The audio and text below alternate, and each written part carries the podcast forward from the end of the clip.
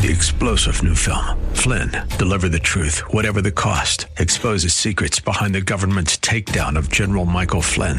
Flynn knew what the intel world had been up to. He ordered the first audit of the use of contractors. This set off alarm bells. He told the truth. He was the most dangerous person for Donald Trump to hire. They had to get rid of Flynn.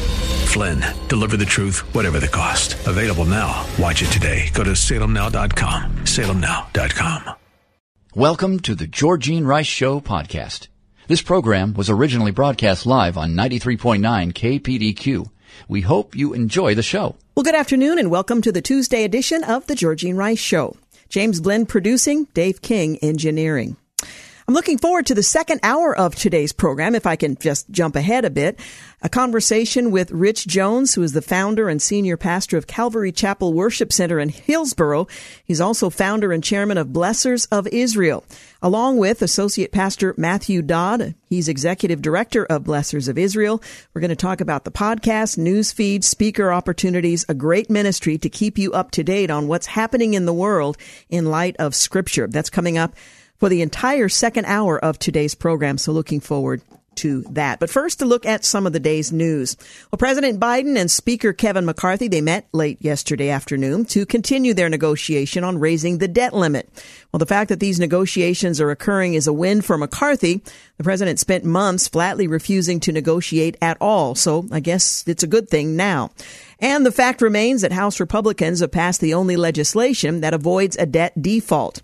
Well, according to a new Associated Press poll, only 19% of the public supports Joe Biden's position of raising the debt limit with no conditions. While 63% of the public supports McCarthy's position of only raising the debt limit if spending reductions are included. 16% of the public doesn't believe we should raise the debt limit at all. Now, there's a, to suggest raising the, the, I should say, um, spending reductions. There's not broad agreement on how to go about that, but nonetheless, those are the current numbers. It's no coincidence that McCarthy's approval ratings are up significantly while the president's ratings are down. Well, the president also made headlines at the G7 press conference for suggesting that he might invoke the 14th Amendment as a means of dealing with the debt limit. When asked about a possible 14th Amendment solution to the crisis, the president said, I'm looking at the 14th Amendment. I think we have the authority. The question um, is could it be done and invoked in time? End quote. Well, Janet Yellen, his own Treasury Secretary, said on Sunday that the 14th Amendment isn't something that could be appropriately used in these circumstances. And she's right. Well, most Americans equate the 14th Amendment with the constitutional guarantee of equal protection of the laws. But Section 4 includes a rather obscure clause. It's getting a lot of attention these days. It states the validity of the public debt of the United States shall not be questioned. Well, the amendment's only relevance in this debate is that Yellen must prioritize debt repayment. In other words, she has to ensure that the interest payments on the national debt are made first based on tax receipts. Then the federal government can start to fund other programs based on what is left over. Well, as the Wall Street Journal explained, what the 14th Amendment doesn't allow is the claim by many that the president can issue new debt without the consent of Congress. Well, Speaker Kevin McCarthy blasted the president's uh, talk about invoking some mythical executive power to evade the debt limit, saying President Biden doesn't think there is a single dollar of savings to be found in the federal government's budget. He'd rather be the first president in history to default on the debt than to risk upsetting the socialists calling the shots in his party right now. Hmm. Well, Senator Tim Scott has jumped into the race, referring, of course, to the presidential race on the Republican side. His entry has been assumed since he began his Faith in America tour just a few months back. But South Carolina Republican Senator Tim Scott made it official yesterday as he formally announced his entry into a crowded GOP presidential primary field. That also includes the former Palmetto State governor who appointed him to the Senate, Nikki Haley. Scott, whose lifetime 90% uh, ACU rating makes him one of the nation's most reliably conservative senators, aims to use his compelling backstory and his poor black Southern family upbringing to separate himself from the others in the field. Scott has a uh, wealth of political experience, having served on his local county council for over a decade before moving to state office and quickly running up the ladder to the post he now holds. Scott was appointed to the Senate in 2013 to finish the term of Jim DeMint, who resigned to become president of the Heritage Foundation. Well, the junior senator from South Carolina has already secured the endorsement of two of his fellow senators, Mike Rounds of South Dakota and John Thune of North Dakota. Thune, the Senate's second in command, calls Scott an inspirational candidate. I don't know about you, Thune added, but I think our country is ready to be inspired again. Even Donald Trump was pleased to see Scott got into the race and wished him luck, saying, I got opportunity zones done with Tim, a big deal that uh, had been highly successful. We shouldn't expect this era of good feelings to continue if Scott becomes a threat to Trump's polling lead, but it's a nice start. Meanwhile, Florida Governor Ron DeSantis is expected to announce his campaign for president on Wednesday night in a modern fashion in an online conversation with Elon Musk on Twitter. Well, the uh, governor is expected to follow up the 6 p.m. Twitter Spaces Musk interview with an 8 p.m. interview with Trey Gowdy on Fox News, according to a Fox report. Additional details about DeSantis' post-announcement moves, including his travel schedule and if and when he will be uh, have a public kickoff of his campaign in Florida, remains pretty unclear. He's meeting with top financial backers in Miami this week. DeSantis has uh, long been seen by many on the right as the Republican best position to take on former President Donald Trump, his one time ally, in what is likely to be a grueling and potentially nasty primary race. Hmm. Well, the culture war candidates for Oregon school boards mostly lost this time around. We'll tell you more about that.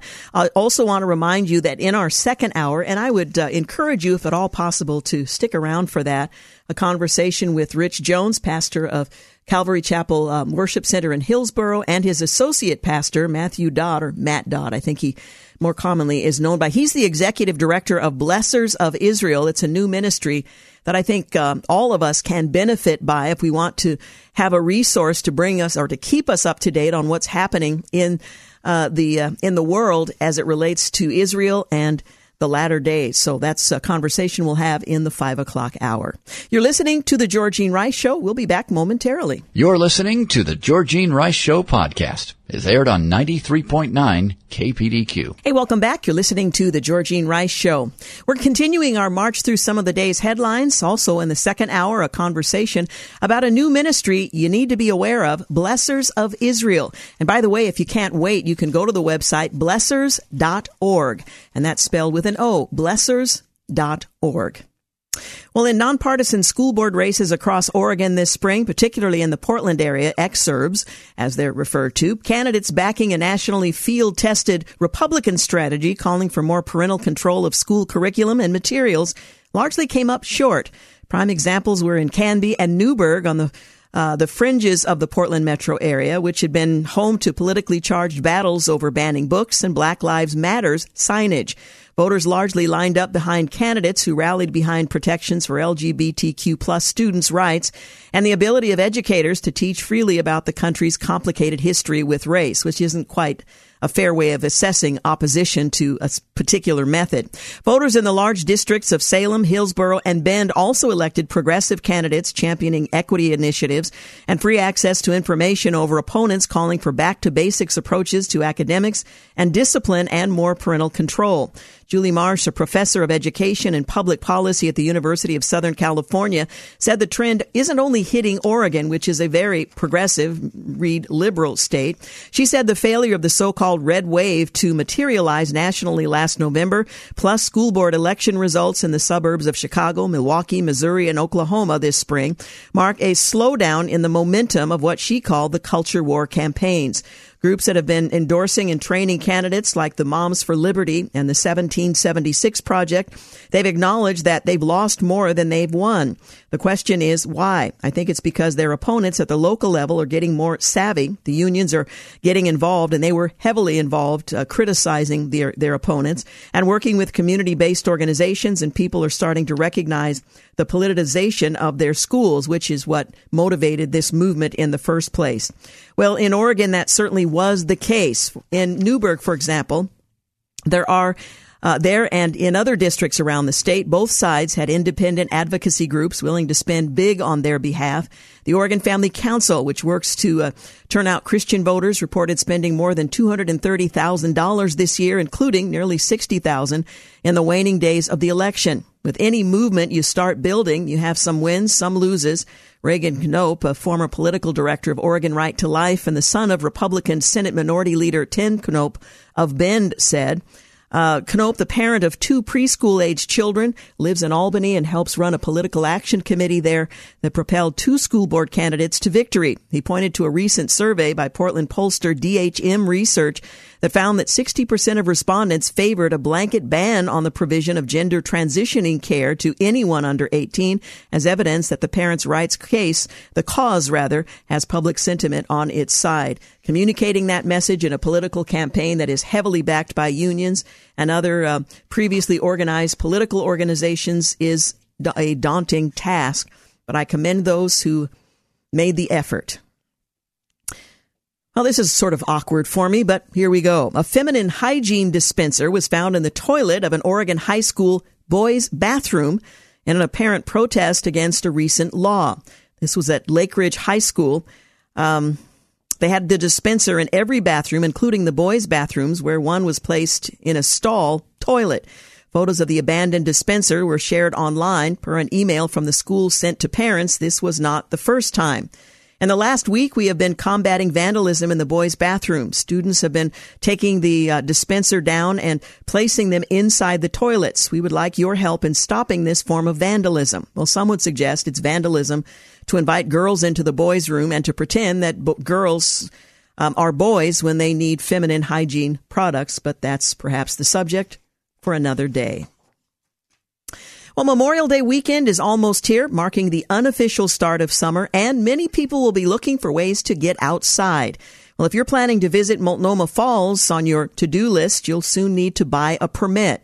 Yes, you heard me. Buy a permit. Starting this Friday, the 26th of May, permits will be required for each vehicle that accesses Multnomah Falls by taking Interstate 84 and the parking lot near Exit 31. Permits will cost you $2. They can be purchased online. They include a one hour time slot that can be reser- uh, reserved for up to two weeks in advance, though visitors can stay longer than an hour. Permits will be required between 9 a.m. and 6 p.m. every day through Monday, September 4th. There'll also be a limited number of permits for um, same day pickup at the gateway to the Gorge Visitor Center in Troutdale and Cascade Locks Historical Museum. Those permits will be free according to the Oregon Department of Educa- of Transportation rather, but you need to have one. Visitors who take a shuttle or travel by bike do not need to purchase permits for either of the um, of potential sites. Well, unlike last summer, time used to permits will not be required this year to travel through the stretch of the historical Columbia River Highway, nicknamed the Waterfall Corridor. ODOT implemented a permit pilot program that aimed to reduce congestion along the highway. The agency said the uh, the pilot program was a success, but they can't run the program and staff it without dedicated funding. So, permits required to visit Multnomah Falls and other locations. Well, in other news, uh, Russian court today ordered that the pretrial detention of Wall Street Journal reporter Evan Gershkovich uh, who has been held on accusations of espionage since March, be extended another three months. He will be kept in custody until at least the 30th of August, Russia state media outlet TASS reported. The reporter's pretrial uh, detention was supposed to expire on the 29th, but investigators from Russia's Federal Security Service successfully petitioned the judge in his case to prolong it. The court received a request from the investigation to extend the preventative measure in the form of a detention against the accused until August the 30th. The court session has already begun, the report from TASS said.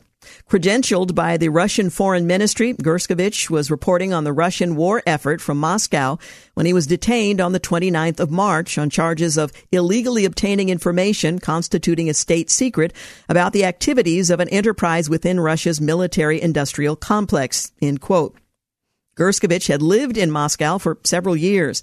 In April, the State Department formally designated him as wrongfully detained in Russia, unlocking an array of resources that allows the U.S. to put further pressure on Russia to secure the journalist's release. Today, Secretary Blinken made a determination that Evan Gershkovich is wrongly detained by Russia, the State Department said at the time.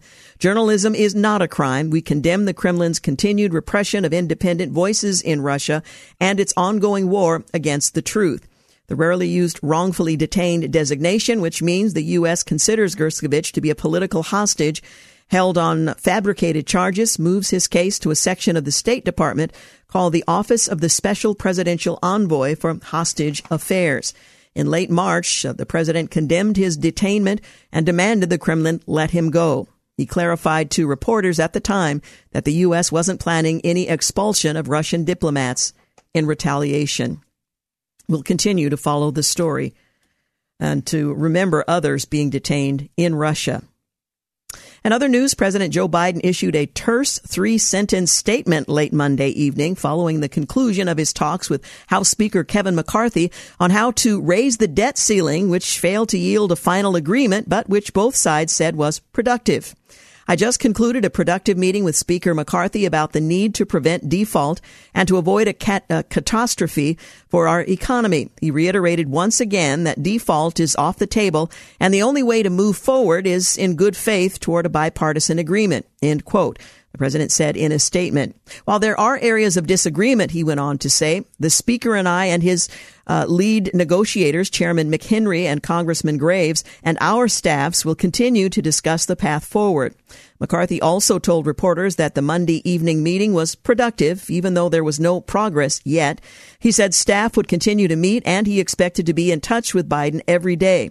There are just 10 days left before the government is expected to have to borrow more money in order to pay its current obligations. Both sides have agreed that action is needed to reduce the deficit, but each has different ideas about how to do it. Republicans are looking to cut spending from today's levels, while Democrats have called to increase tax revenue from the ultra wealthy and large corporations. The Federal Trade Commission has issued a warning on the potential for consumers' biometric information to be misused in connection with emergent technologies like generative artificial intelligence and machine learning. A policy statement published by the FTC last week warned that the increasingly pervasive use of consumers' biometric data, including by technologies powered by machine learning and AI, artificial intelligence, poses risks to consumers' privacy and data. Biometric information is data that depicts or describes physical, biological, or behavioral traits and characteristics, including measurements of an identified person's body or a person's voice print, being misused by this new technology. You're listening to the Georgene Rice Show. Quick break. We'll continue to take a look at the news. You're listening to the Georgene Rice Show podcast. It's aired on 93.9 KPDQ. Hey, welcome back. You're listening to the Georgene Rice Show. Well, conservative legal groups have expressed concern over the Biden administration's recently announced guidance on religious expression in public schools, believing that it might increase violations of First Amendment rights for teachers and students. Well, on Monday, the U.S. Department of Education released the details of a new guidance titled Guidance on Constitutionally Protected Prayer and Religious Expression in Public Elementary and Secondary Schools. Well, there's reason for this uh, concern. Anytime the government begins giving guidance on prayer and religious expression, one must pay very close attention. Well, the Biden administration announced Monday that seven western states had reached an agreement to conserve critical Colorado River system water supplies amid severe drought conditions.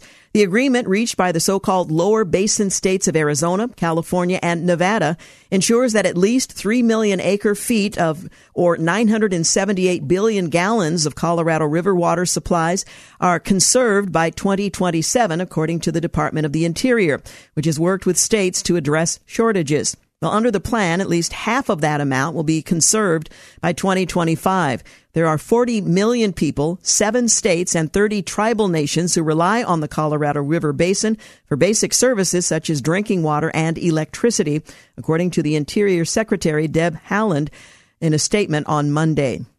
Senator Tom Carper, a Democrat out of Delaware, announced Monday that he will not seek reelection in 2024, paving the way for someone new to hold that seat after his four terms in service. Carper is 76, served as governor of Delaware before winning four terms as a Delaware senator. His retirement may cause a pitched battle among Democrats to win the party's primary for the deep blue state. Carper did indicate support for a specific successor on Monday. While nothing is forever, the Delaware Democratic Party is blessed today with a bench as strong as any I've seen in my 50 years that I've called Delaware home, Carper said in a press conference. If there was ever an opportune time to step aside and pass the torch to the next generation, it's coming and it will be here on January 3rd, 2025. But until then, God willing, I'll continue working 60 hour weeks and coming home on the train most nights as long as Martha keeps leaving the light on for me. Excuse me. Monday morning, uh, or I should say, Carper says that he called Representative Lisa Blunt of Rochester I guess it's Blunt Rochester, a Democrat from Delaware, Monday morning and said he was getting out of the way in order for her to run. He said she accepted his support, but he declined to say whether she plans to run.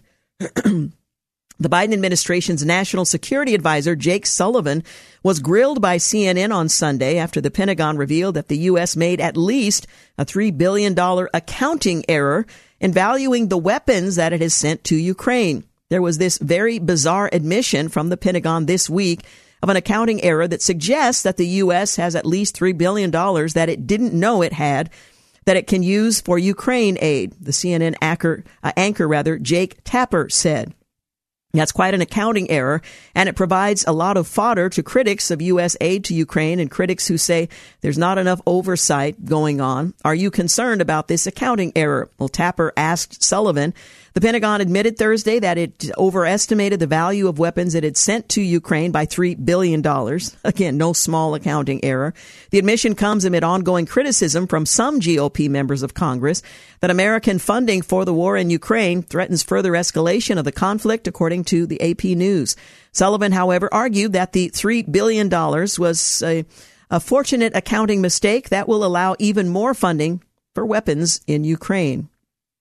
A group of 27 House Republicans is calling on President Biden and Agriculture Secretary Tom Vilsack to disavow Special Presidential Envoy for Climate John Kerry's recent comments targeting food emissions. The Republicans, led by Representative Mark Alford and joined by Agriculture Committee Chairman Glenn Thompson uh, and Transportation Committee Chairman Sam Graves, uh, are sending a letter to the president and Vilsack Monday highlighting comments Kerry recently made Kerry lamented earlier this month that the agriculture industry has a large carbon footprint and called for innovation. We strongly urge you to denounce Kerry's remarks. These comments are a blatant slap in the face of the hardworking individuals that spend their lives sustainably producing our world's food, fuel, and fiber, the GOP lawmakers stated in their letter. And although the world agriculture industry accounts for 22% of global GHG emissions, Kerry's alarmist narrative does not tell the full story of American agriculture. American farmers and ranchers are committed to being stewards of the land, they added. We are appalled by the comments made by Kerry and ask that your administration recognize the responsible efforts agriculture producers uh, make every day to feed, clothe, and fuel the world. Farmers and ranchers are the lifeblood to our food security, and a nation that cannot feed itself would not be a nation at all. Well, on May 10th, during the AIM uh, for Climate Summit hosted by the Department of Agriculture, John Kerry stated that net zero energy goals were impossible without addressing greenhouse gas emissions from the agriculture sector. He said the industry creates 33% of the world's total carbon emissions and argued that reducing these emissions must be front and center in the quest to defeat global warming. The letter Monday noted that Americans' uh, agriculture sector accounts for just 1.4% of global emissions and that domestic industry has implemented a wide range of solutions to achieve climate benefits, making it the nation's lowest emitting uh, economic sector. The Republicans also referred to federal data showing U.S. land management practices alone removed 764 million metric tons of carbon dioxide from the atmosphere in 2018. Since assuming his post as climate czar, John Kerry has done nothing but fly his private jets around the world and preach his radical gospel for the climate cult, Alford said. In a statement, his latest remarks about America's agriculture industry paints a widely inaccurate picture. Democratic North Carolina Governor Roy Cooper declared a state of emergency on Monday in an effort to stop a school choice bill from passing the state legislature. Well, Cooper released a video announcement where he declared a state of emergency, arguing that the state of public education is no less important than other emergencies. It's time to declare a state of emergency for public education in North Carolina. There's no executive order alike with a hurricane or a pandemic, but it's no less important, he stated. In response, uh, some responded by writing the following Neutering the abuse of emergency power by the executive branch should be a priority number one for every state. Conservative account Politimath tweeted. School choice advocate Corey DeAngelis writes, uh, They're losing control over the minds of other people's children. Good, cry harder. Another, what a hypocrite. Public schools aren't good enough for his kids, but they are for yours. Independent Women's Forum senior policy analyst Kelsey Bolar blasted. And a state of emergency over a bill passed by the legislature. Very serious. Americans for Prosperity Vice President Casey Mattox joked. Well, in April, Republican lawmakers in North Carolina announced efforts to move forward with education reform bills that promote school choice. One measure includes a bill that would provide equal funding to charter school students along those who, along with those who attend public schools. Critics such as Cooper uh, claim that this bill mostly serves to cut funding for public schools. NAACP President Derek Johnson scolded CNN over exit polling that showed 13% of black voters in the state of Florida supported Governor Ron DeSantis during his 2022 reelection. On Monday, CNN's This Morning co-host Sarah Sidner asked Johnson about the poll, noting it was not a small number of black voters who backed DeSantis for governor. Well, Johnson dismissed the numbers as propaganda. The NAACP issued a formal travel advisory against Florida on Sunday, arguing that the state has engaged in an all out attack on black Americans and other minority groups. DeSantis dismissed the advisory as a stunt. Meanwhile, Anheuser-Busch is offering to buy back unsold cases of Bud Light from wholesalers stuck with expired inventory as the fallout over its partnership with a transgender social media influencer has sent sales plummeting since April. In early May, Bud Light offered free beer to every employee of the company distributors in an attempt to reassure them and amid millions of dollars in lost sales. For the entire month of April, sales were reportedly down 21.4%, as Budweiser sales similarly slagged 11.5%. Since the original controversy in early April, Anheuser-Busch has sought to pivot away from the contentious cultural issue toward a more patriotic tone. Many suggest it was too little, too late. The designer behind one of Target's brand partnerships for Pride Month has revealed to have an affinity for Satanism it's Abprallen, or something very like that, a brand out of uh, the United Kingdom and headed by a self-proclaimed gay transgender man known as Eric, per the website, has had a collaboration in the works with the retailer for roughly a year. The collection includes a sweatshirt that reads Cure Transphobia, Not Trans People, a tote bag that reads Too Queer for Here, and a messenger pack that reads We Belong Everywhere. Among the uh, other apparel are images of pentagrams, horned skulls and references to devils. Satan respects pronouns reads one previous design featured on t-shirts and pins. Lara Logan uh, weighs in saying, go ahead, Target. You hang with Satan. We'll hang with God instead. And those of you thinking you can sit this one out, good luck. We'll hang with Satan instead. Target receives massive backlash after woke merch designer exposed to be a Satanist. Oh, I tell you, it can be exhausting keeping up with it all. We're going to take a quick break and I'll take a deep breath. But we'll be back with our final segment of headline news. In the second hour, a conversation with Rich Jones and Matthew Dodd, both pastors from Calvary Chapel Worship Center in Hillsboro, and the founder, chairman, and executive director of Blessors of Israel. That's coming up in our second hour. You're listening to the Georgene Rice Show podcast. It's aired on 93.9 KPDQ. Hey, we're back. You're listening to the Georgene Rice Show. Coming up in the second hour, a conversation with the founder and director of um, Blessors of Israel, as well as the executive director. Rich Jones and Matthew Dodd will join me to talk about this new ministry. We want to make sure that you have all the important details so that you can stay informed about what's happening and what the scriptures have to say about it. That's coming up in the second hour of today's program. Well, let's see. FBI Director Chris Wray will testify before the House Judiciary Committee in mid July to answer for the agency's follies well, the director is expected to appear before the House Judiciary Committee for the first time since a series of embarrassing revelations emerged about the Bureau. A person familiar with the plans uh, confirmed, and while Wray and committee members are still finalizing a date, the hearing is expected to come just weeks after special counsel John Durham released his findings of unethical conduct in the Russia collusion investigation. House Republicans unveiled evidence that the FBI retaliated against whistleblowers, and a court document exposed the Bureau's abuse of a surveillance tool while targeting Americans suspected of attending the January 6, 2021 event.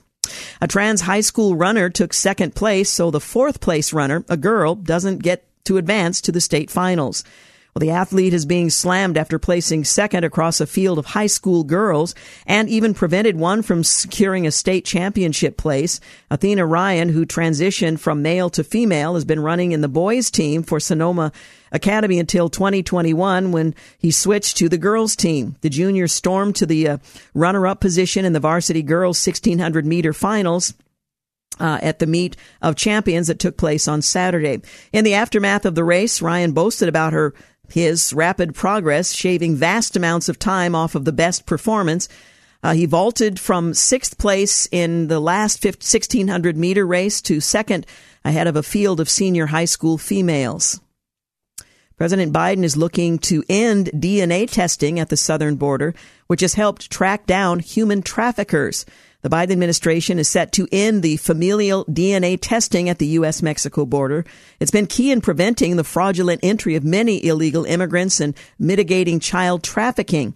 The DNA testing was originally implemented by the Trump era and utilized by Customs Border Protection following a court order related to the separation of migrant children from their families and evidence drug cartels were using children to create fake family units to sneak illegal immigrants across the border. But over the weekend, the CBP memo sent to frontline border agents announced the testing will cease when its vendor contract expires this month. In 2019, DNA testing showed 30% of migrant groups were unrelated despite pretending to be related. Well, Meta has been fined a record 1.2 billion euros, that's 1.3 billion dollars by European privacy regulators over the transfer of EU user data to the US. The decision links back to a case brought by Aust- um, Austrian privacy campaigner Max Schrems who argued that the framework for transferring EU citizen data to America did not protect Europeans from U.S. surveillance. And Russia issued a warning to the U.S. to not supply Ukraine with F 16s.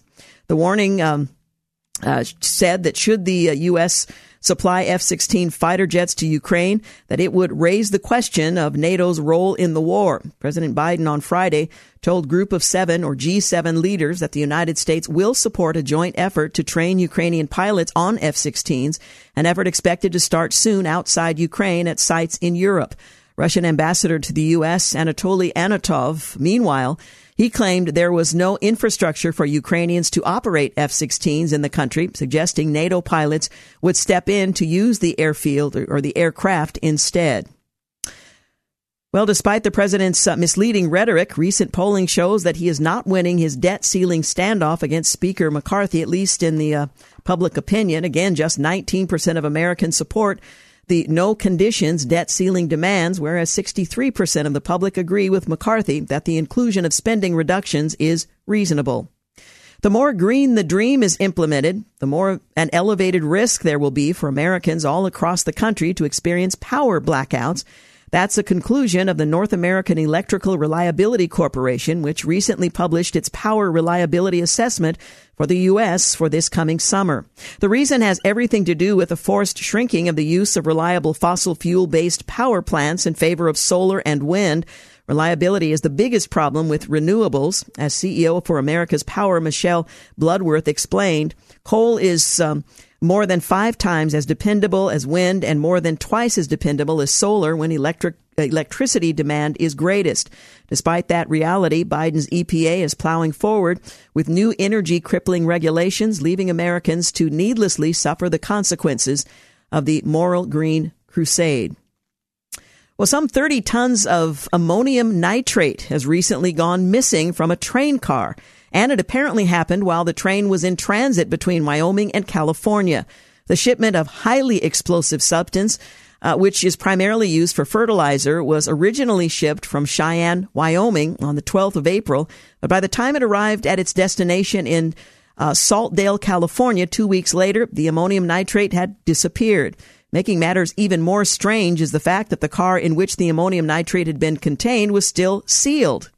The Federal Railroad Administration is currently investigating, with one of the theories being that the ammonium nitrate pellets somehow leaked out as the train traveled. Irrespective of how it's gone missing, if uh, it if this amount of ammonium nitrate got into the wrong hands, the damage could be massive. Hunter Biden's mistress is asking the court to jail him over his failure to provide financial disclosures. And U-Haul uh, crashed into a security barrier near the White House. The driver had a Nazi flag um, in the truck with him at the time. He has been charged with attempting to um, assault the president. America's missile defense system is in tatters, a government report found. And the Dodgers re invited the anti Catholic group to Pride Night amid the uproar. TikTok is suing Montana over its recent ban of the social media platform, and Nebraska's governor signed a ban on abortion and child sex transitions. Kari Lake lost her last claim in her Arizona election challenge. China's cybersecurity regulator has banned Chinese firms from buying chips from U.S. memory manufacturer Micron Technology. The Cyberspace Administration of China said Sunday it found that the company's uh, products pose significant security risks to critical Chinese information infrastructure, including state-owned bank and telecom operators. The ban comes after China announced a review of, my, of Micron imports in late March and a move that was seen at the time as retaliation for sanctions Washington has imposed on Chinese chip makers in recent years. Idaho based Micron is the largest memory manufacturer in the United States. Well, on this day in history, 1911, the New York Public Library constructed a Fifth Avenue and 42nd Street uh, facility. It was dedicated by President William Taft. 1915, Italy declares war on Austria-Hungary during World War I. 1939, on this day in history, the Navy submarine USS Squalus sinks during a test dive off Portsmouth, New Hampshire. 1958, Wilt Chamberlain announces he's leaving the University of Kansas to turn pro. Since he is unable to sign with an NBA team for another year, he chooses to play with the Harlem Globetrotters, Trotters rather, to prepare for his pro career. 1984, Surgeon General C. Everett Koop issues a report saying there is very solid evidence linking cigarette smoke to lung disease in non-smokers. And 2018, the NFL owners approve a new policy allowing players to protest during the national anthem by staying in the locker room, but forbidding players from sitting or taking a knee if they're on the field. And finally, on this day in history, 2018, the federal judge rules that President Trump violates the First Amendment when he blocks critics on Twitter because of their political views. We've got news and traffic coming up next, and when we return, a conversation with Pastor Rich Jones and Associate Pastor Matthew Dodd about a new ministry you need to be aware of, Blessors of Israel. They've got a significant podcast, news feed, opportunities for speakers, all of that coming up. You're listening to the Georgene Rice Show podcast. It's aired on 93.9 KPDQ. Well, good afternoon and welcome back. You're listening to the second hour of the Georgene Rice Show. I'm so excited about this portion of today's program because we're going to introduce a ministry to some of you for the first time that was really launched a couple of months ago, but was birthed um, in 2022. Joining me today is the founder and senior pastor of Calvary Chapel Worship Center in Hillsboro, Richard uh, Rich Jones, who's also the founder and chairman of Blessors of Israel. Also, associate pastor Matthew Dodd, who is executive director of Blessors of Israel, and we're going to talk about this uh, vital, timely ministry. Uh, that we would love for you to uh, to take advantage uh, of as a resource. So, welcome to both of you. Thank you, Georgene. It is an absolute uh, pleasure to join you on the program today excited for, uh, of course, uh, this topic. It's uh, near and near to my heart. Thank you so much for inviting us out, Georgene. Absolutely. In the interest of full disclosure, I'm serving on the board of Blessors of Israel, and I, I made that conscious decision because I support the work that this ministry is is doing. Let's just begin at the beginning. uh, blessors of Israel implies that there's something that believers are, are called to do. What does it mean to become a blessor of Israel? Well, the, the, the phrase, the name of the organization, really we trace all the way back to Genesis 12, where Abraham uh, was told by God, Those who uh, bless you will be blessed, those who curse you will be cursed. And I believe that that um, is transferred then to his son, the son of promise Isaac, and his son, on down to the generations, so that it's as true today as when God spoke it to Abraham, that those who bless Israel will be blessed. And I would extend that even to say that uh, that ought to inform our public policy uh, as, a, as a nation. Uh, because I believe that uh, we as a nation must decide to stand with Israel, and the church must decide to stand with Israel, especially in these latter days. Well, let's talk about what it means to stand with Israel. I know some of our listeners are are thinking, what about the Palestinians? If you are a hmm. blessor of Israel, if you stand with Israel, does that mean that we denounce our Christian brethren who are Palestinian. What does that mean in practical terms as a follower of Jesus? Not so much in terms of public policy just yet, but as a follower of Jesus, how does that uh, how does that work in the 21st century?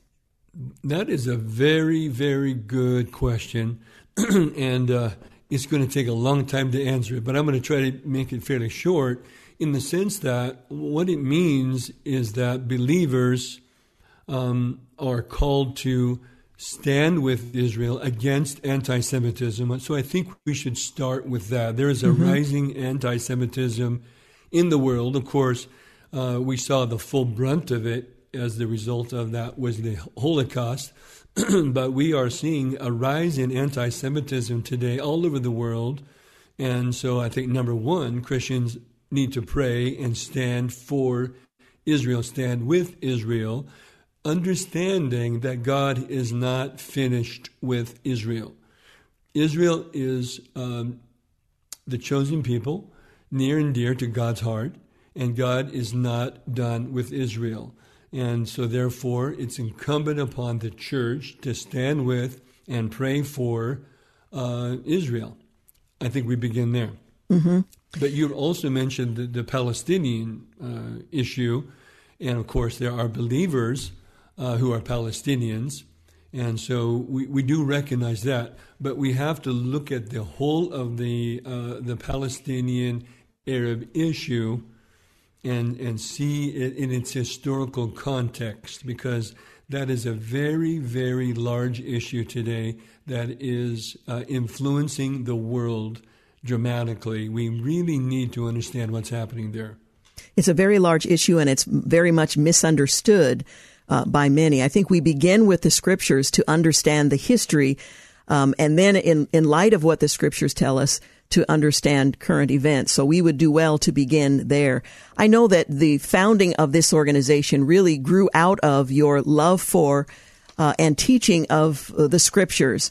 Uh, your commitment to teaching the full counsel of God's word served as the foundational distinctive of this organization, Blessors of Israel. How important is it for us as believers to understand what the scriptures teach on this subject of Israel in order that, first of all, we please God, but then we know how to respond uh, to scripture and, and history as well as contemporary events?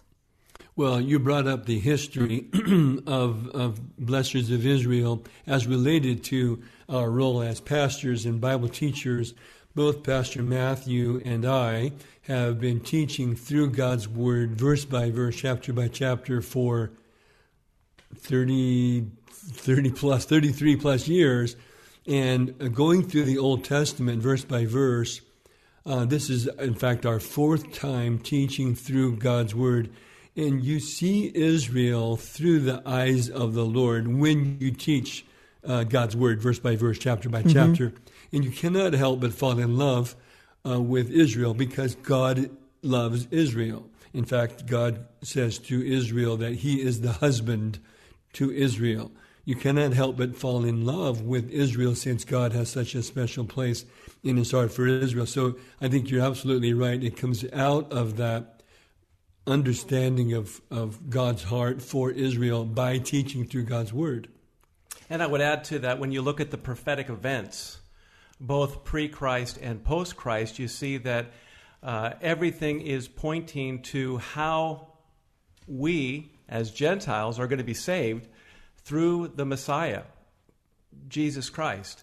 And so, looking ahead for us as members of the body of Christ, we need to understand what role Israel is going to play in the latter days in God's prophetic mm-hmm. program mm-hmm. and with the return of Jesus Christ. So then we can stand properly, as Pastor Rich said a moment ago, in prayer and in our support and in the proclamation of the gospel of Jesus Christ. Because as you know, that's the only thing that will change lives is the yes. gospel of Jesus Christ. That's mm-hmm. what people need. That's what Israel needs. Mm-hmm. That's what Blessors of Israel is all about. We want we want Israel and her people to understand that Jesus is the Christ and he is the one mm-hmm. Who will transform and he is the one who will make right all that is wrong. We need Jesus. We, we as a church need to get to that place because I think sometimes in this life we get so attached to the things of this earth Mm-hmm. We need to get to where John was at the end of Revelation, where he says, Come, Lord Jesus. Mm-hmm. Come, Lord Jesus. There's the answer because the Lord is going to settle all accounts and he's going to make all right that was done wrong because of the garden. But let me jump into that because I think also we have to recognize, and, and Scripture makes us to recognize, that when we look at the events that are uh, the biblical perspective of the latter days, the prophetic word, that Israel will be the center of the unfolding of prophetic events, and particularly Jerusalem, and in fact the Temple Mount, uh, where the Dome of the Rock is today in the Al-Aqsa Mosque, will be the very epicenter of the unfolding events of the latter days. And literally, the world will be against Israel in the latter days. So I think you know, we, we go from its history all the way to its prophetic future and recognize that there is a spiritual battle unfolding in, in uh, the world today, and it is predicted to focus itself on Israel as we draw nearer to the latter days. One question I want to get in before we go to our break um, uh, replacement theology. There are some who believe the church has replaced Israel in terms of God's affection and his his covenant and commitment. Can you address that so that we're clear that God can be trusted, that He is faithful when He makes a covenant, He keeps it, uh, whether we're talking about Israel or we're talking about uh, the church. Can you address this uh, replacement theology? So there is a theology um, within Christendom that believes that all of the promises made to Israel have become null and void and have been transferred to the church, so that the church has replaced Israel in God's agenda, you might say, for the world. And so, thus, replacement theology. Um, now, why?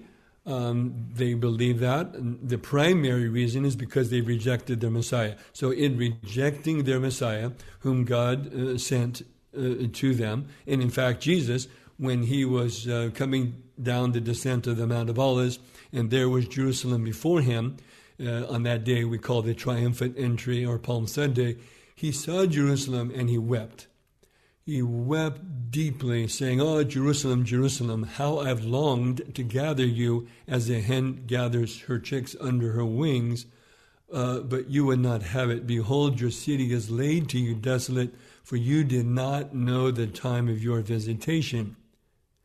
And so there they connect that to they did not know the time of the visitation of the Messiah, to the rejection of the Messiah, and thus all of the promises are null and void and replaced and given to the church.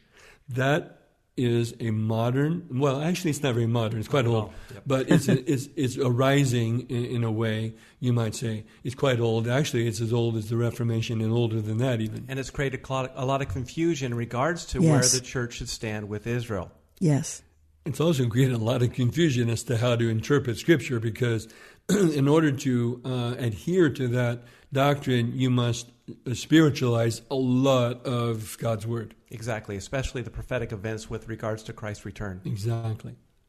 All right. We need to take a break. We're going to continue our conversation. Again, we're talking about blessors of Israel. It's not uh, a, a, ministry that we're hoping you'll just connect with in this conversation, but that you will become a part of this opportunity to better understand scripture and to respond in a way that's honoring to God and uh, reflects obedience to what he is calling us to do as followers of Jesus. Quick break. We will continue in just a few moments. You're listening to the Georgene Rice Show. You're listening to the Georgene Rice Show podcast. Is aired on 93.9 KPDQ. Hey, welcome back. You're listening to the Georgene Rice Show. We are talking about the uh, ministry Blessors of Israel.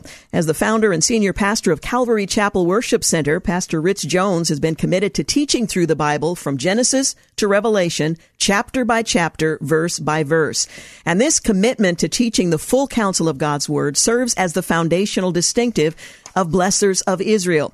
Now, Pastor Rich has led many tours of Israel, gave him a deeper appreciation for Israel, her, her people, and the history. Pastor Rich's study of the Bible has given him a burden for Israel and her people to know Jesus as their Messiah.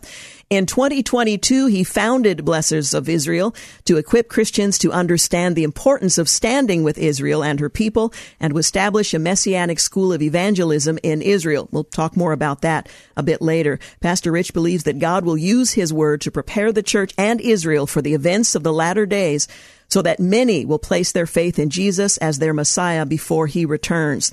Also with us today, Dr. Matthew uh, Dodd is the executive director of Blessors of Israel. He currently serves as an associate pastor at Calvary Chapel Worship Center in Hillsboro, where he regularly teaches at weekly services and gatherings. He's worked with Pastor Jones in various capacities since 1994, and he is the board chair of Valor Christian School International. Dr. Uh, Dodd has a heart, uh, heartfelt burden for Israel and her people, and he has co-led tours of the Holy Land, which has given him a deeper appreciation for Israel's rich history and promised future. I wanted to give you a full um, introduction because I think it's important to know that you have a long history and roots in this uh, this subject of the church and our relationship to Israel and what God is calling us to do. Now, what is the vision of Blessors of Israel? Because it's it certainly is a, a resource to help inform believers, but it goes much further than that. What's the vision? Great question. Well, there's really a fourfold vision for Blessors of Israel, or maybe we'd call it like the pillars of Blessors of Israel. Mm-hmm. Uh, first and foremost, uh, what Pastor Rich was talking about earlier, it's important to inform people, the church, as to its relationship to Israel and understand um, the, the fact that Israel is going to be the epicenter of uh, prophetic events with regards to the return of Jesus Christ. And so we need to know how to stand with regards to Israel in the latter days. Uh, that's the first aspect of it. So there's going to be, for blessors of Israel, we want to have uh, leadership that will go and speak at churches, speak at conventions to help the church understand the importance of standing with Israel in the latter days, equipping them to uh, know how to defend Israel and to support Israel. So that's the first pillar. The second pillar is, as you mentioned a moment ago, we are looking to start a messianic school in Israel, and I'll have Pastor Rich share a little bit more about that in just a bit. But the whole goal is to equip Messianic Jews to share the gospel of Jesus Christ with their fellow countrymen, and so that they could see uh, their need for a Savior and that Jesus is the Christ, and they too be saved. And so we're looking for those who would be uh, of like minded faith there in Israel that would rise up with us and we would equip them, actually using some of the principles from Calvary Chapel in terms of mm-hmm. chapter by chapter, mm-hmm. verse by verse, teaching them from the scriptures how to share their faith. Uh, another component is um, the role of anti Semitism. As Pastor Rich mentioned a moment ago, there is a real increase, and I think in the latter days you're going to see even more of that.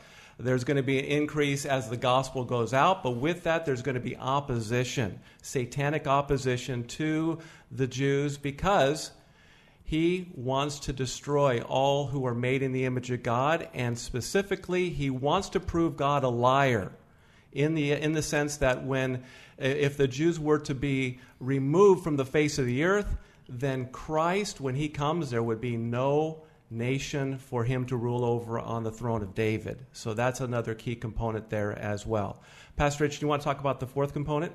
Well, we talked earlier about the events of the world and the arising of anti Semitism, but I think that it's important to recognize uh, the, the current events that are happening in the world as connected to biblical perspective. And so that's really that, that pillar of the ministry of Blessings of Israel is to be a news source, a trusted news source that will relay the information of the events of the world, but connect it to biblical prophecy and biblical perspective.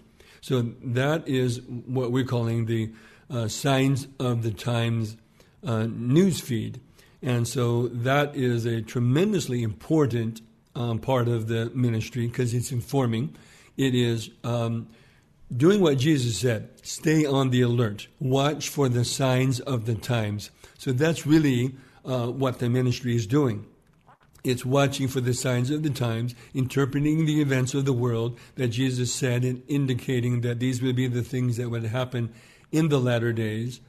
But to stay on the alert means that you watch from a biblical perspective so that you can pray, so that your faith can be increased, so that your fear does not arise. But this is a very important part in my view, we need revival, and that's what really the aim is, is to stir people up in their faith by helping them to see that the King of Kings and Lord of Lords is going to rule and reign. We know how this story ends, and we want to put it forth with boldness, um, with that main pillar of uh, one of the main pillars of the ministry, is our Signs of the Times newsfeed. And with that, we're also started a podcast. Right. And so, what we want to do at the podcast is bring biblical commentary to the events that are happening right now and how they're impacting Israel specifically, mm-hmm. and how we can be in prayer and stand with Israel in light of what is happening right now.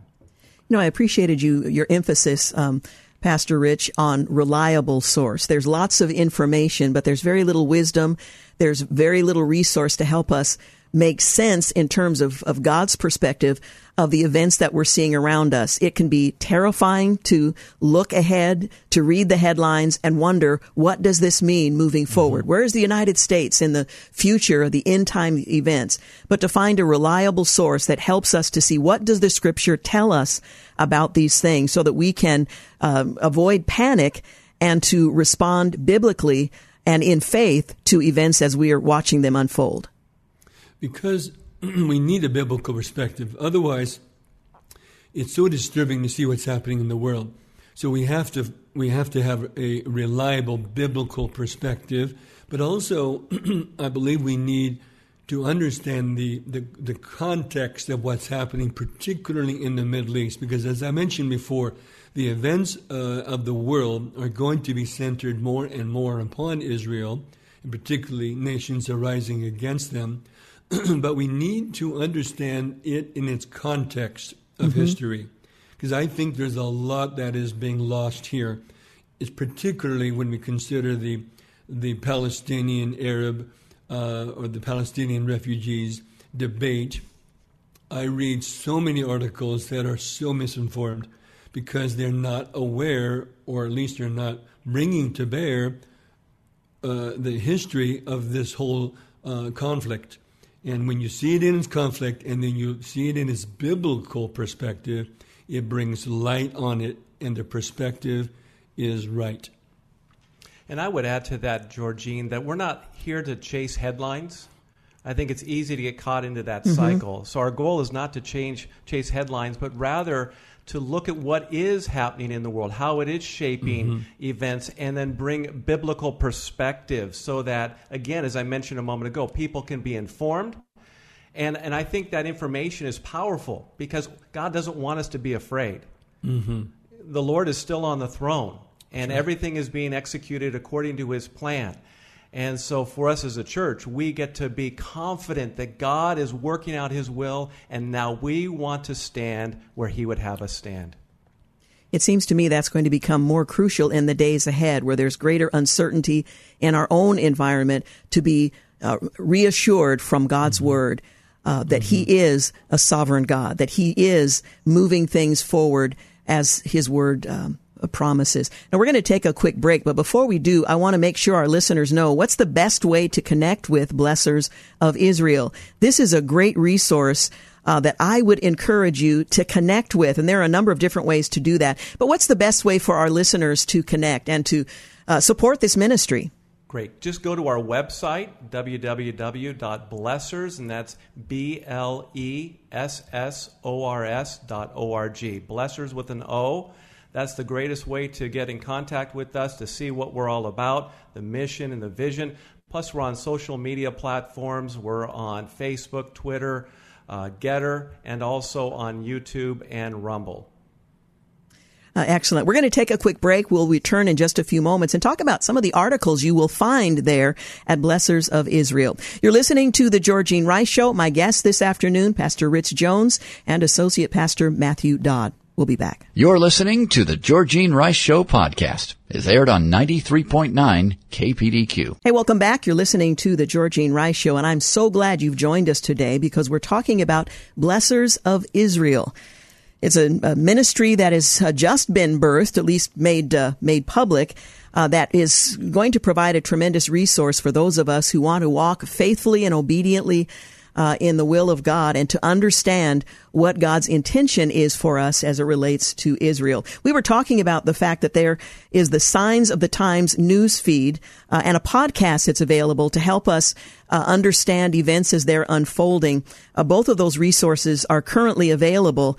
Uh, there are a couple of uh, several articles there as well. We touched a moment ago on anti-Semitism and what's at the heart of anti-Semitism. We've seen it historically and following uh, the end of World War II and the Holocaust.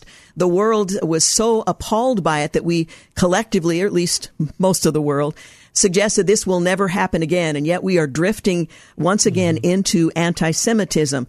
Uh, the article makes the point that this is spiritual warfare. Can you talk a bit more about, as you did uh, earlier, a bit more about the spiritual warfare that we're seeing, uh, and it's expressing itself in the form of anti-Semitism?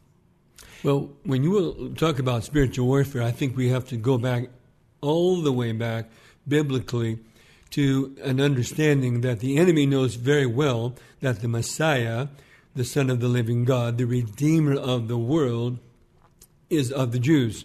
Jesus said, salvation is of the Jews. Paul said, salvation is of the Jews.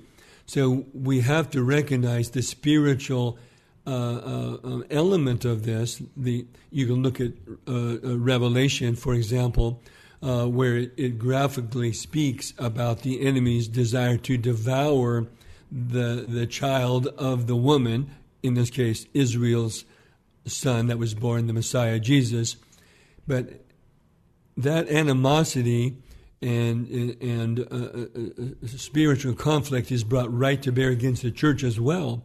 But the desire to uh, annihilate Israel, you can go all the way back and see over and over in the history of the world the uh, attempts at the annihilation of the Jews.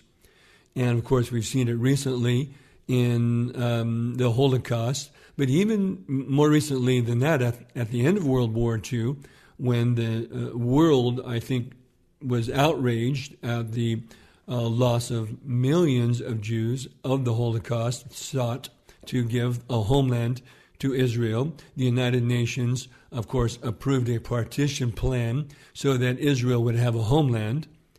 But immediately this was outright rejected by the Arabs, particularly by the Palestinian Arabs. And the immediate result was war. But that was not just a war uh, for the sake of, of denying Israel an opportunity to have a country. No, it was a war for the purpose of complete annihilation.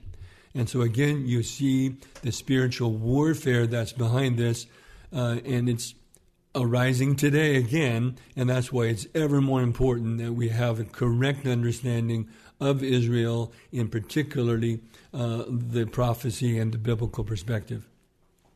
One of the concerns that is uh, rising among many observers of uh, current events is the alliance between Russia mm-hmm. and China. And I would add Iran in there as well. But the alliance between Russia and China, is there any significance from a biblical perspective uh, in that alliance? And how might we understand uh, events as we're witnessing them today between these two major countries. Yeah, I think that is very important to see, and I would, with you, bring in Iran because I think when we look at a major prophecy in the book of Ezekiel, Ezekiel chapter 38 and 39, there you have spelled out there, there's going to be this battle of Gog and Magog. Uh, Russia from the north, Persia is going to be involved, and some other nations as well. Uh, but your two main characters are going to be Russia and Iran, and they're going to come against Israel. And, and really, when you look at Ezekiel 38 and 39, it becomes very clear that all odds are stacked against them. There's no way that they could possibly win. And there are other nations who are, are watching and maybe voicing concern, but they don't step in and intervene. But God, God supernaturally intervenes and destroys Israel's enemies, and it becomes quite evident that God is working on behalf of Israel. And so, really, in many ways, what we see going on right now uh, with Russia, with uh, Iran, and the renewed ties there, even the increase of influence that Iran has. Uh, mm-hmm. Uh, you're seeing these these relationships that are shifting, and in many ways, I believe, are setting the stage for Ezekiel 38 and 39, the Battle of Gog and Magog. But let me add to that. what we're seeing today, however, is that Russia is not the uh, the bear that it thinks mm-hmm. it is, uh, but is quite weak in relationship to what people expected. And this is, of course, being revealed right now in the Ukrainian war that's unfolding. But we see now a uh, joining together, an alliance, you might say, of China being added uh, now in this relationship that, frankly, is going to add a tremendous strength um, to uh, this partnership between Russia, China, Iran, and others. In, in, in what I have called an, a new axis of powers. Actually, they call it the axis of resistance. Mm. So they that's themselves. very, very fascinating. They themselves are calling it the axis of resistance against the West and specifically the United States and Israel. So this is what I, I believe that is important to understand is you take a biblical perspective and then you look at the nations mentioned in the scriptures and then you see the unfolding of these events and it helps us to connect them so that we can pray rightly so that we can be prepared so that we can not be afraid and so that we can arise in faith we do know how the story ends and i yes. think with china in particular i think iran has now been emboldened knowing mm-hmm. that they've got the big brother on the block. Mm-hmm. And so now you see them flexing their muscles and their influence as a result of knowing that China's got their back. But then we add a newfound relationship building between Saudi Arabia. Exactly. Yes. And, and Iran. Uh, and that came out of the blue. No one expected that because, you know, they've been enemies for many years which then ties into Ezekiel 38 and 39 because right. Saudi Arabia will be part of that group that will voice opposition to the attack on Israel but do nothing. But then we have to add who was it that made that, that negotiated deal? China. We see their influence growing as well. In fact, what's interesting is there was a poll taken, and and there are many Palestinians who want China to be involved with mm-hmm. negotiations mm-hmm. because they trust China more than the United States mm-hmm. to have their back in negotiating with Israel. And Israel actually has reached out to China for assistance with the Palestinian conflict as well. And many believe that perhaps China is the one that's going to negotiate some kind of peace between Ukraine and Russia. Their influence is growing exponentially in the world and therefore we must keep our eyes on what's happening there in those relationships with China. Right now, we have such a polarizing between East and West like we haven't seen in many, many decades. Since, since the Cold War. Georgene, I just realized we're still. we just ran off with uh, uh, tremendous interest in all this, and I apologize. Oh, no, not at all. Uh, people are listening to hear what you have to say. I'm facilitating this conversation. Uh, but I think, again, I think it's important for us to recognize this is a tremendous resource, and we're referring to Blessors of Israel to help us to become informed of what's happening, what the scriptures have to say about it, so that we're not surprised and we're reminded that God is not surprised by events as they're unfolding in our time. The God of eternity uh, is overseeing and understands what's, what's happening, and He has given us a resource in His Word to help us uh, mm-hmm. to know how to respond uh, and to watch and pray. We're talking this afternoon with uh, Pastor Rich Jones and Associate Pastor Matthew Dodd. Uh, Matthew Dodd is the Executive Director of Blessors of Israel, and Pastor uh, Rich is the founder and um, chairman of Blessors of Israel. We're going to take a quick break here in a moment. But when we come back, I want to make sure we talk about how our listeners can become involved and uh, not just take advantage of the resource, which I hope they will, but there are ways to be uh, to be uh, involved as well. To become a member, for example, we'll get into that in just a few moments. Again, you're listening to the Georgene Rice Show. We'll be back. You're listening to the Georgene Rice Show podcast is aired on 93.9 KPDQ. Hey, welcome back. You're listening to the Georgene Rice Show. Once again, we're continuing our conversation. Pastor Rich Jones and uh, Dr. Matthew Dodd are my guests. We're talking about the ministry Blessors of Israel, a tremendous resource to help us understand what the scriptures teach and to understand events as they're unfolding in our time and what to anticipate uh, in the future. I think it's important for people to have access to this reliable source of information,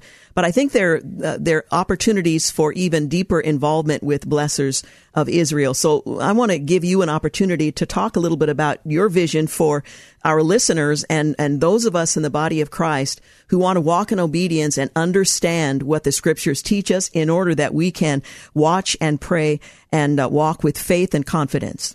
I appreciate you asking that, Georgene. I think the first thing we'd encourage people to do is to come to our website, blessors.org. That's blessors, B L E S S O R S dot O R G come and take a look at our website. You can see all the information that's there in regards to our fourfold vision and mission to have an impact both on the church by equipping her and also on Israel in terms of sharing the gospel of Jesus Christ and equipping the Messianic Jews to share the gospel with their brothers and sisters, their fellow Jews. And so I'd encourage them to take a look at the website. You can see all the great resources that we have here. I'd specifically encourage you to go to our newsroom page. What we do is we act as an aggregate. We want to collect news from outside sources, and then we bring biblical commentary. We have original articles that are there. Plus, you will see uh, the, the most recent podcast that we've aired as well. So it's a great resource and it's a trusted resource. We scour through many, many outside sources to find the types of news that are relevant, not, not noise. We want signal, things that are very specific to Israel and, and coming from a, vo- a variety of sources so that people can say, okay, I can trust this now. And then we bring that biblical commentary to it so they can understand how to interpret these events properly. So that's one way, is just to check out the source and and see it. And if it's ministering to you, if you feel like, boy, this is this is something I want to partner with, then you can do so. Uh, there's a way to uh, join our news feed, and so you'll get up to date information in regards to what we're putting out at Blessors of Israel. New content, check out also our social media pages. That's important. For, for churches, invite us to come on out and speak at your church. Or if you're going to have a, a conference, we would love to come out there and talk about Blessors of Israel and the importance of this ministry at this time in history.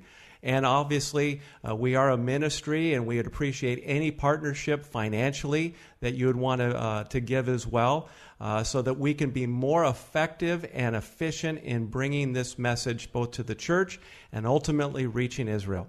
I would add to that when you go onto the website, of course, they can sign up to be a member, they can join the email list, they can join the news feed.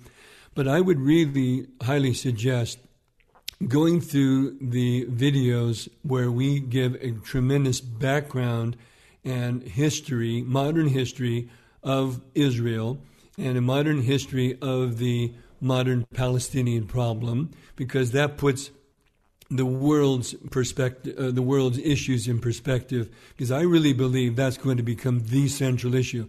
In fact, that's what Saudi Arabia just recently said. It is. And what I like about the videos and the articles, we want to respect people's time. Mm-hmm. And I think it can get overwhelming when you're reading, mm-hmm. you know, these lengthy articles and it's like, well, what's the bottom line? Mm-hmm. What's the main point?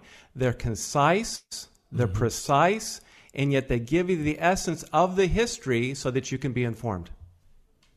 Well, it's a tremendous resource. Now, I know at some point in the future, I know you have taken many teams uh, to trips uh, to Israel, but in future, that will be uh, an extension of Blessors of Israel as well. Absolutely, yeah. We uh, we know that when people uh, get an understanding of the role and significance of Israel, they're going to want to experience it for themselves. Yep. You know, when I was going to seminary at Dallas Theological. Seminary, one of my professors, Dwight Pentecost, what a mm-hmm. great mm-hmm. name for a professor, Dwight Pentecost. He went. He he didn't go to Israel till later on in his ministry, and and he shared how you know, going through the scriptures as he would as a scholar, it was like reading it in black and white and getting a picture of Israel, but not really getting the flavor. Then you go there and it was like high definition. Mm-hmm. And that's why I think it's so important for people to go to Israel is they begin to see where these biblical events happen, to walk where Jesus walked. Uh, it, it just will transform your life. Well, to use another analogy that's very similar, I don't know if you've ever ever seen these uh, videos of a person who is colorblind, and then as a birthday gift or whatever, somebody gives them these new glasses, you know, and uh, they can see in color for the first time in their life, right? And so everybody brings balloons and everything and dresses up in great colors. And the colorblind person opens the gift. They put these glasses on, and they're shocked. For the first time in their life, they can see color and they cry and they weep. I mean, it's such a deep moment. That's what it's like to visit Israel. It's like putting on the glasses where you can see the Bible in color. In fact, I was just there, just got back two or three weeks ago, brought, uh, brought a group, uh, two buses, and it was life changing. Everybody who was on the trip came back and said, I will never read my Bible the same again, ever. It's that impactful. So, yes, we will invite people to join us on future trips to Israel because it is life changing and you'll never see Israel the same again either. Yeah, I know I've traveled to Israel several times myself, and that is so true. Of all the places in the world that I've visited, and I've been all over the world, the one place I always want to return is Israel. There is something there that mm-hmm. draws me and captures my attention because so much of what I've read in scripture has, you know, has happened there. And I mm-hmm. meet Jesus there in a very uh, in a very different way, in a more tangible way.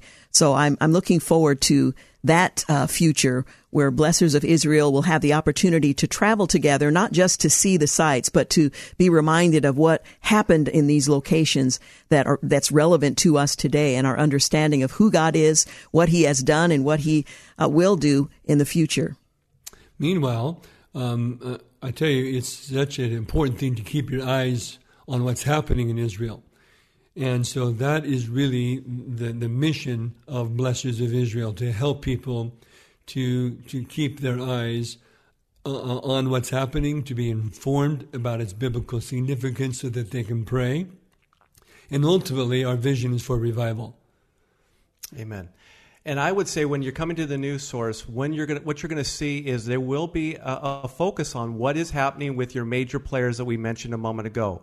There will be mentioning of articles related to Israel, but also to Iran, to China, to Russia, and to those in the neighborhood in the Middle East. We want to see, but also the United States, because that directly impacts what happens mm-hmm. to Israel as well. Uh, you know, uh, the United States is one of the, the greatest partners and allies of Israel, and vice versa, Israel to the United States in the Middle East. And so, what's happening right there in terms of that relationship is so important for us to understand in the latter days. But in the United States, there is a rising anti Semitism. There is. I mean, it's very concerning when you see what's happening in college campuses yes. all across this country. If you were to do uh, some polling, you would be shocked how many people are standing with the Palestinian Arabs have taken their narrative and believe that's the narrative that you know that should rule the day? That is a misinformed narrative, I will tell you. Interestingly enough, Israel now is going to begin to fund education here in the United mm-hmm. States to help counter the narrative. And well, they should. And they should. Because yeah. that narrative is based on a misunderstanding and a lack of understanding, I should say, about the root of it. And I mentioned uh, the United Nations made a partition plan. Can you imagine what would have happened had the Arabs accepted that partition plan? Well, we would have a two state solution and we would not have this conflict that we're having today. But they outright rejected it, and instead, uh, a war ensued, and no one thought that Israel would survive except for the hand of God. Because they don't want Israel to exist at all. Exactly. That's it. That's right. Well, no one ever believes that Israel can stand, and yet the mm-hmm. God who made a covenant with Abraham um, has declared what the future will be. Uh, mm-hmm. once again, we want to encourage you to take full advantage of this tremendous resource, Blessors of Israel blessors.org. And by the way, you can put in the full name, you can misspell blessors, and it will take you to the right uh, site, I would encourage you to begin to look at the videos that help to explain the issues surrounding the nation of Israel. Take advantage of the uh, featured articles. There's some resources from outside sources that, again, are reliable to help us uh, to appreciate uh, what God's word has to say and how to respond, how to watch and pray. I so uh, I'm looking forward to uh, this ministry as it continues to grow and move forward and uh, the body of Christ becoming better equipped to respond in a way that's biblical, is honoring to God, and stands in support of Israel. Thank you both so much for spending this hour with us um, to help us become blessors of Israel. This has been an absolute pleasure, and Georgene, we want to have you on our podcast. Absolutely. I'll be there. I would love to do that. God bless Absolutely. you, Georgene. Take Thank care. you so much. Again, uh, Pastor Rich Jones and Associate Pastor Matthew Dodd, who's also Executive Director of Blessors of Israel. We are out of time. I appreciate your listening and want to thank James Blend for producing and engineering a portion of today's program and Dave King, the engineer for the remainder of this program. Have a great night. Thanks for listening to the Georgene Rice Show podcast. If you'd like more information on today's guests, please visit the show at kpdq.com and like us on Facebook.